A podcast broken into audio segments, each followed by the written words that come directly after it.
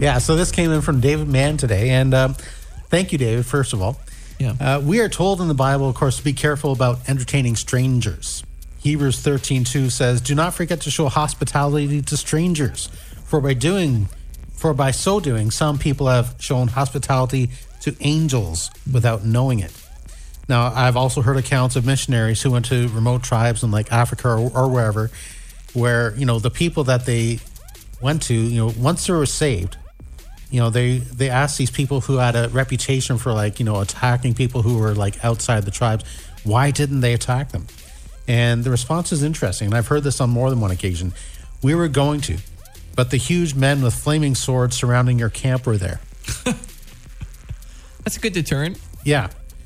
So I mean, like angels are still very real today. I mean, like if we should happen to see one, um, you know, the way to know if it's a fallen angel or not is seeing Oh, who they serve.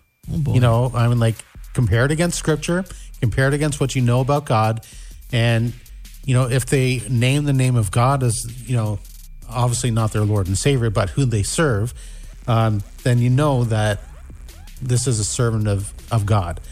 But uh, if they if they balk at the idea of like you know listening to God or whatever, then you know it's not of God. Um, and don't forget, uh, there's going to be angels in the end times as well. We see this throughout the book of Revelation. Numerous angels mentioned, numerous. They have not faded away. They are real. And I'd say it's still active today, delivering God's messages, you know, sometimes where there are no messengers out there, but also protecting those who serve God. I mean, like the guardian angels, right?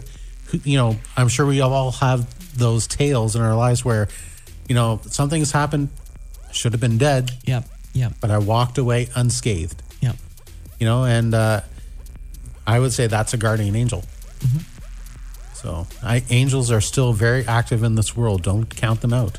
No, don't count them out. But at the same time, uh, I know we've uh, discussed this um, in the past too, where sometimes it could get a little bit new agey, where suddenly people are taking the focus Yeah. off of God and just going into like, oh, spiritual beings and angels and guardian angels, and then you get into other interesting and str- not interesting but strange things, and you could open up Yeah, doors. yeah. You know, again, you know, worshiping what's been created rather Yeah. than the creator. Yeah, yeah, You know, that's a problem. yeah. But